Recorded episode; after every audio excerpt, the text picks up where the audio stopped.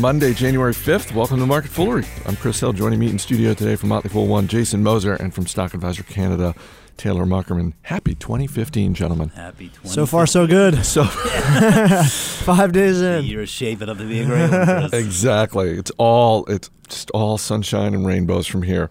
Um, let's let's talk about 2015 because let's face it, there's not a ton going on in the news today, and I am curious how you guys are viewing the year as investors. And let's start with this, Taylor.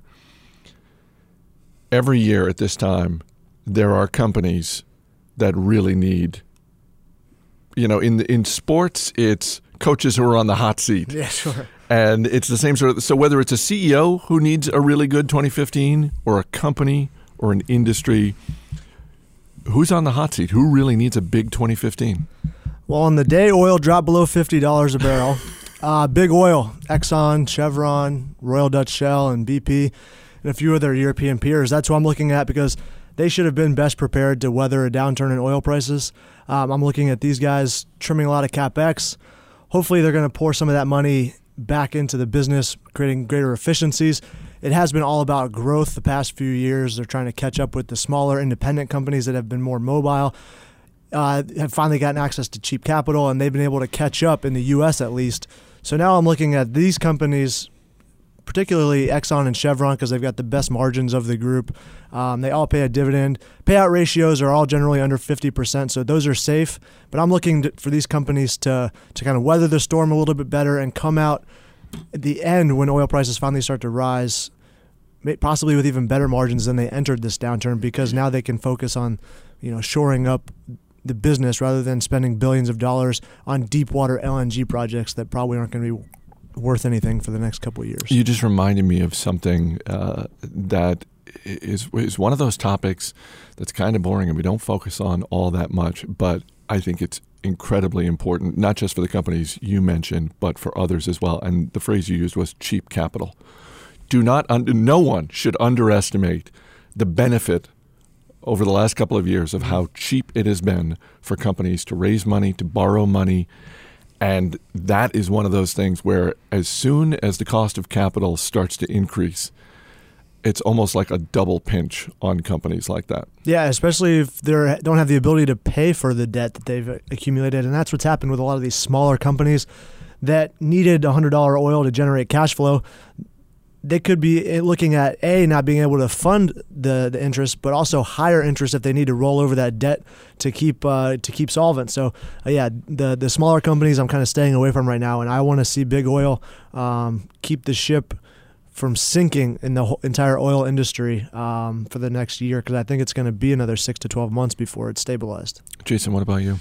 So I've got a twofer. Okay. I'm bringing 2015. I'm bringing the heat. Coming in hot. Two ideas. Um, no, I think I think the one obvious I think a lot of people probably are thinking about is I think Dick Costolo, the CEO of Twitter, is is in dire need of a good year. I think he, um, I mean, he had a rough 2014. Or he needs another World Cup. That's right. Well, yeah, the World Cup certainly wouldn't hurt. I think. Um, you know, I look at it's interesting. I think that with Twitter, I mean, Costolo has it appears to be a, a good reputation within the business. Uh, employees seem to like him, um, but but there are questions as to whether he's really the guy to lead this company forward and trying to sort of figure out how to monetize its model and, in what directions you know in which it can go, and that's understandable. I think you know I look at something like Twitter. I think that um, the market's not paying up a whole heck of a lot for right now. I think there is there's a lot of pessimism out there, and it's, it's understandable. You know, if you don't have the right leader, you know, at the helm, that can always be changed. And, and we've seen certainly some, some shuffle uh, there in and uh, in Anthony Noto, who is there now as the CFO or COO. I'm sorry, um, or no CFO. I'm sorry. Um, but yeah, I think think that he and Costolo make a good team. Uh, he he was part of of uh, you know helping Twitter go public as he was working as an investment banker. Um, but but I think that you know with with with Costolo, he he definitely needs to he needs to chalk up a couple of wins. I think early on uh, to have to have people feeling a little bit a little bit better. The shares are down about forty percent last year, so shareholders uh, who bought at the highs weren't feeling weren't feeling too good about that uh, at the beginning of this year. You know, I, I, think that there are a lot of different ways Twitter can go. There's a lot of optionality there, and, and I think that uh, you know ultimately it will be a successful company because it's so ingrained now. It's basically the operating system of, of news and entertainment in so many ways. Uh, but but it really it really needs uh, someone someone or a team with some really great ideas to help them make that push forward. And if if Costolo doesn't have a great 2015, I think that you'll you'll, you'll continue to see sort of the pressure ratchet up on him. Uh, and, and, if that's the case, you, you probably will see a, shuffle there in the CEO office at some point. Uh, the other company I, I'm a little bit less optimistic about is is the Container Store. I think that uh, CEO Kip Tindell really had a tough 2014 in a number in a number of ways. I think he had a lot of growing pains as a publicly traded company. The shares did very well right after the IPO, but since then they just continued to miss expectations quarter after quarter after quarter. And it wasn't just missing expectations; it just turning in lackluster results. And there's nothing that indicated that this business is is really firing on all cylinders, as Ron Gross wants to say. Um, it, the thing that concerns me about the, the container store is, is there's far less optionality, right? I mean, we know what they do; they sell containers containers and expensive containers at that.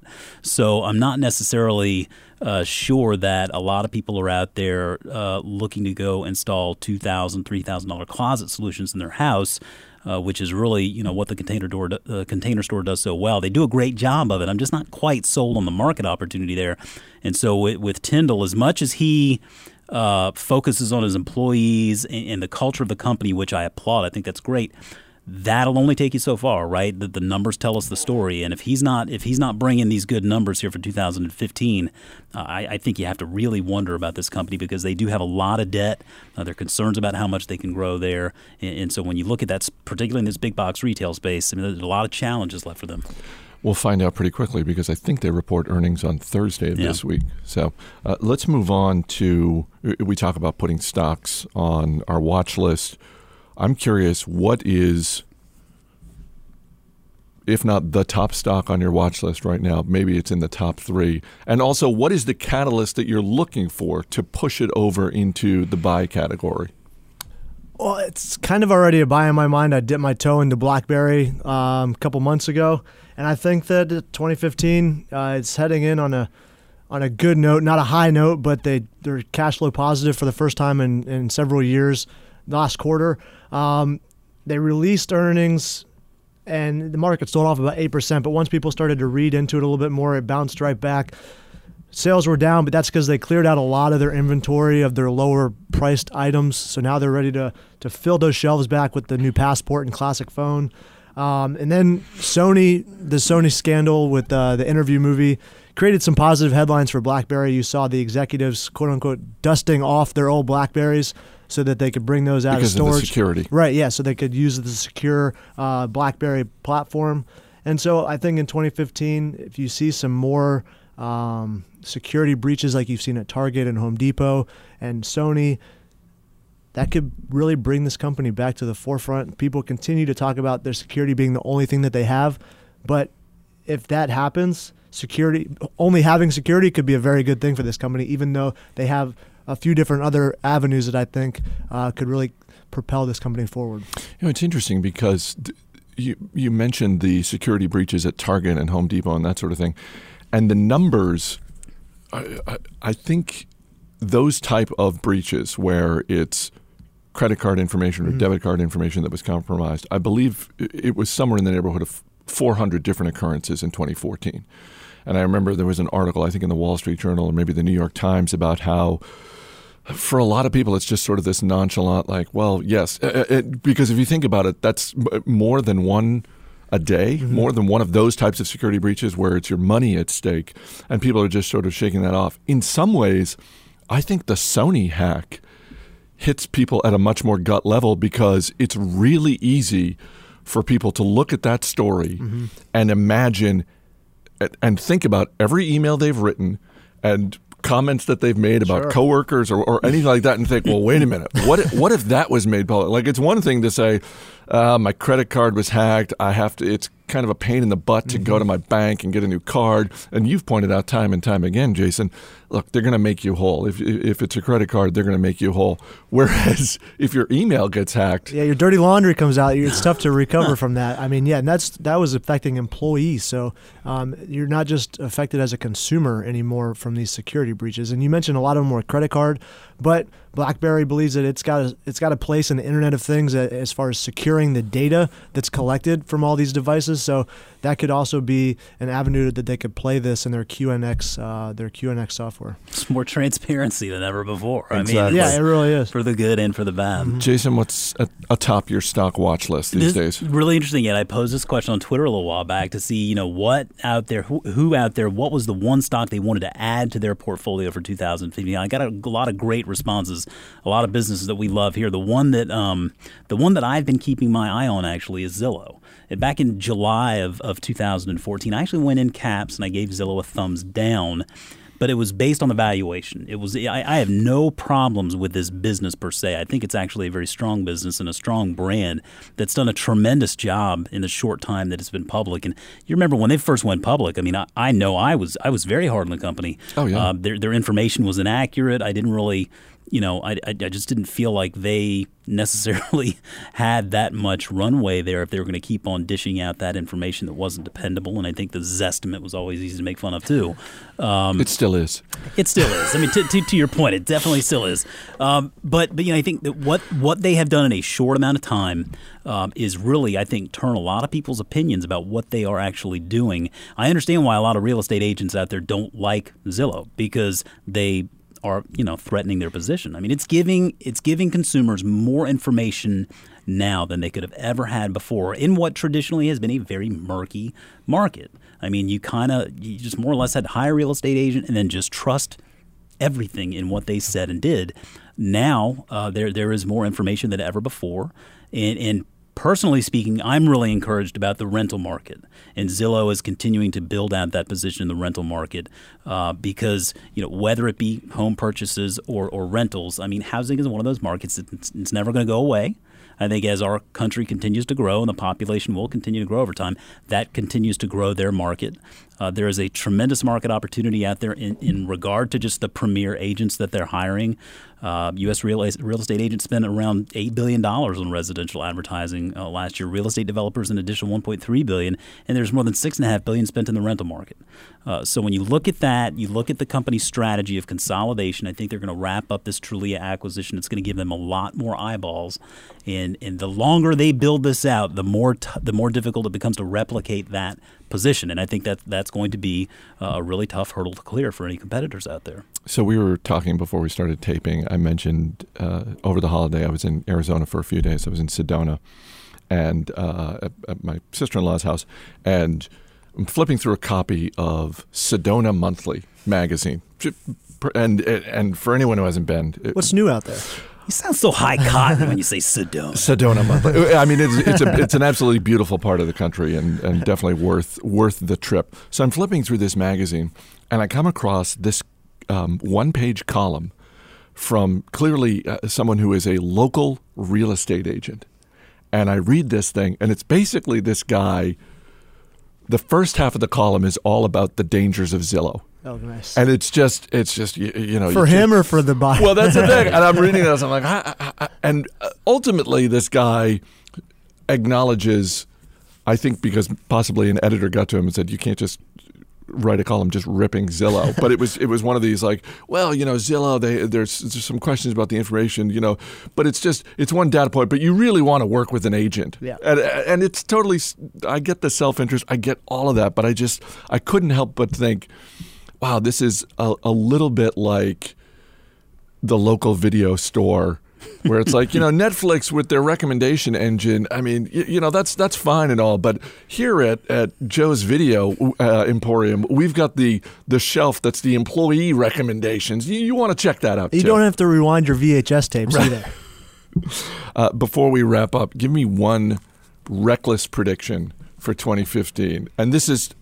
Go reckless here. Go go with. I mean, I, go back a year ago, and Ron Gross made the reckless prediction that Amazon was going to buy Radio Shack, which by the time 2014 wrapped up, it, it, it was looking more and more like a possibility, Yeah. but still kind of a reckless prediction. Taylor, what do you got for me? So not so reckless in my mind, but maybe in some others. Uh, Bojangles, the hottest IPO of 2015. It's going to show Noodles and Co. It's going to show Potbelly. It's going to show El Pollo Loco. Boy, Bojangles is fried chicken. Uh, fried chicken, Bo-Berry biscuits, biscuits and gravy, The Jangler. You never heard of it? It's like the best sweet tea out there. Okay, so- fries, I guess it's kind self-serve. of. I mean, it's it's, it's relatively southern. I mean, I Yeah. grew up in South Carolina. I was going to say this is a regional s- southeast United States. They're in It Southern is franchise. Charlotte Georgia, based. Yeah. I think they've got one in uh, Union Station here in DC. And You're saying this it. is going to be the IPO of 2015, bigger than Uber, bigger than not valuation wise. okay. It is IPOing though. Yeah, they've well they're Wow. talking to banks in November, and they they want to come out with an IPO that might value them around a billion dollars. You know what? Why not? If I was a restaurant chain and I saw what Potbellies did with their IPO, why not? That's right. It's your only hope of tasting it up here because I hope they expand further with that money further north. All right, but you I recommend you recommend for someone like me who's never been, you recommend just sort of the biscuits and fried chicken. Chicken biscuit, seasoned fries, sweet tea. You'll get it. Okay. With the honey You'll mustard understand. to dip the fries in. You'll also, if you're really feeling hungry, the, the chicken biscuit supreme, you get the egg, the chicken, and you, Oh, lettuce, tomato, and bacon. And Ultimate even- breakfast. and If you got a long you a ride day. to the hospital. I was, was going to say in heart paddles. Well, if you got a long day in the field, it's delicious. Uh, Jason, what do you got? Okay, I'm I, I'm going to go a, a little bit reckless here. I guess I predict that embattled and eradicated former CEO of, of Abercrombie and Fitch, Mike Mike Jeffries, he's going to resurface post Abercrombie and Fitch At with Twitter? a, with a revolutionary style oriented app that Facebook will then buy sight unseen. if that's not reckless, I don't know what is. We got to wrap Gotta up want to there. need to get a have a. Exactly. All right. Thanks for being here, guys. Thanks. As always, people on the program may have interest in the stocks they talk about, and the Motley Fool may have formal recommendations for or against. So don't buy or sell stocks based solely on what you hear. That's going to do it for this edition of Market Foolery. The show is mixed by Rick Engdahl. I'm Chris Hill. Thanks for listening. We'll see you tomorrow.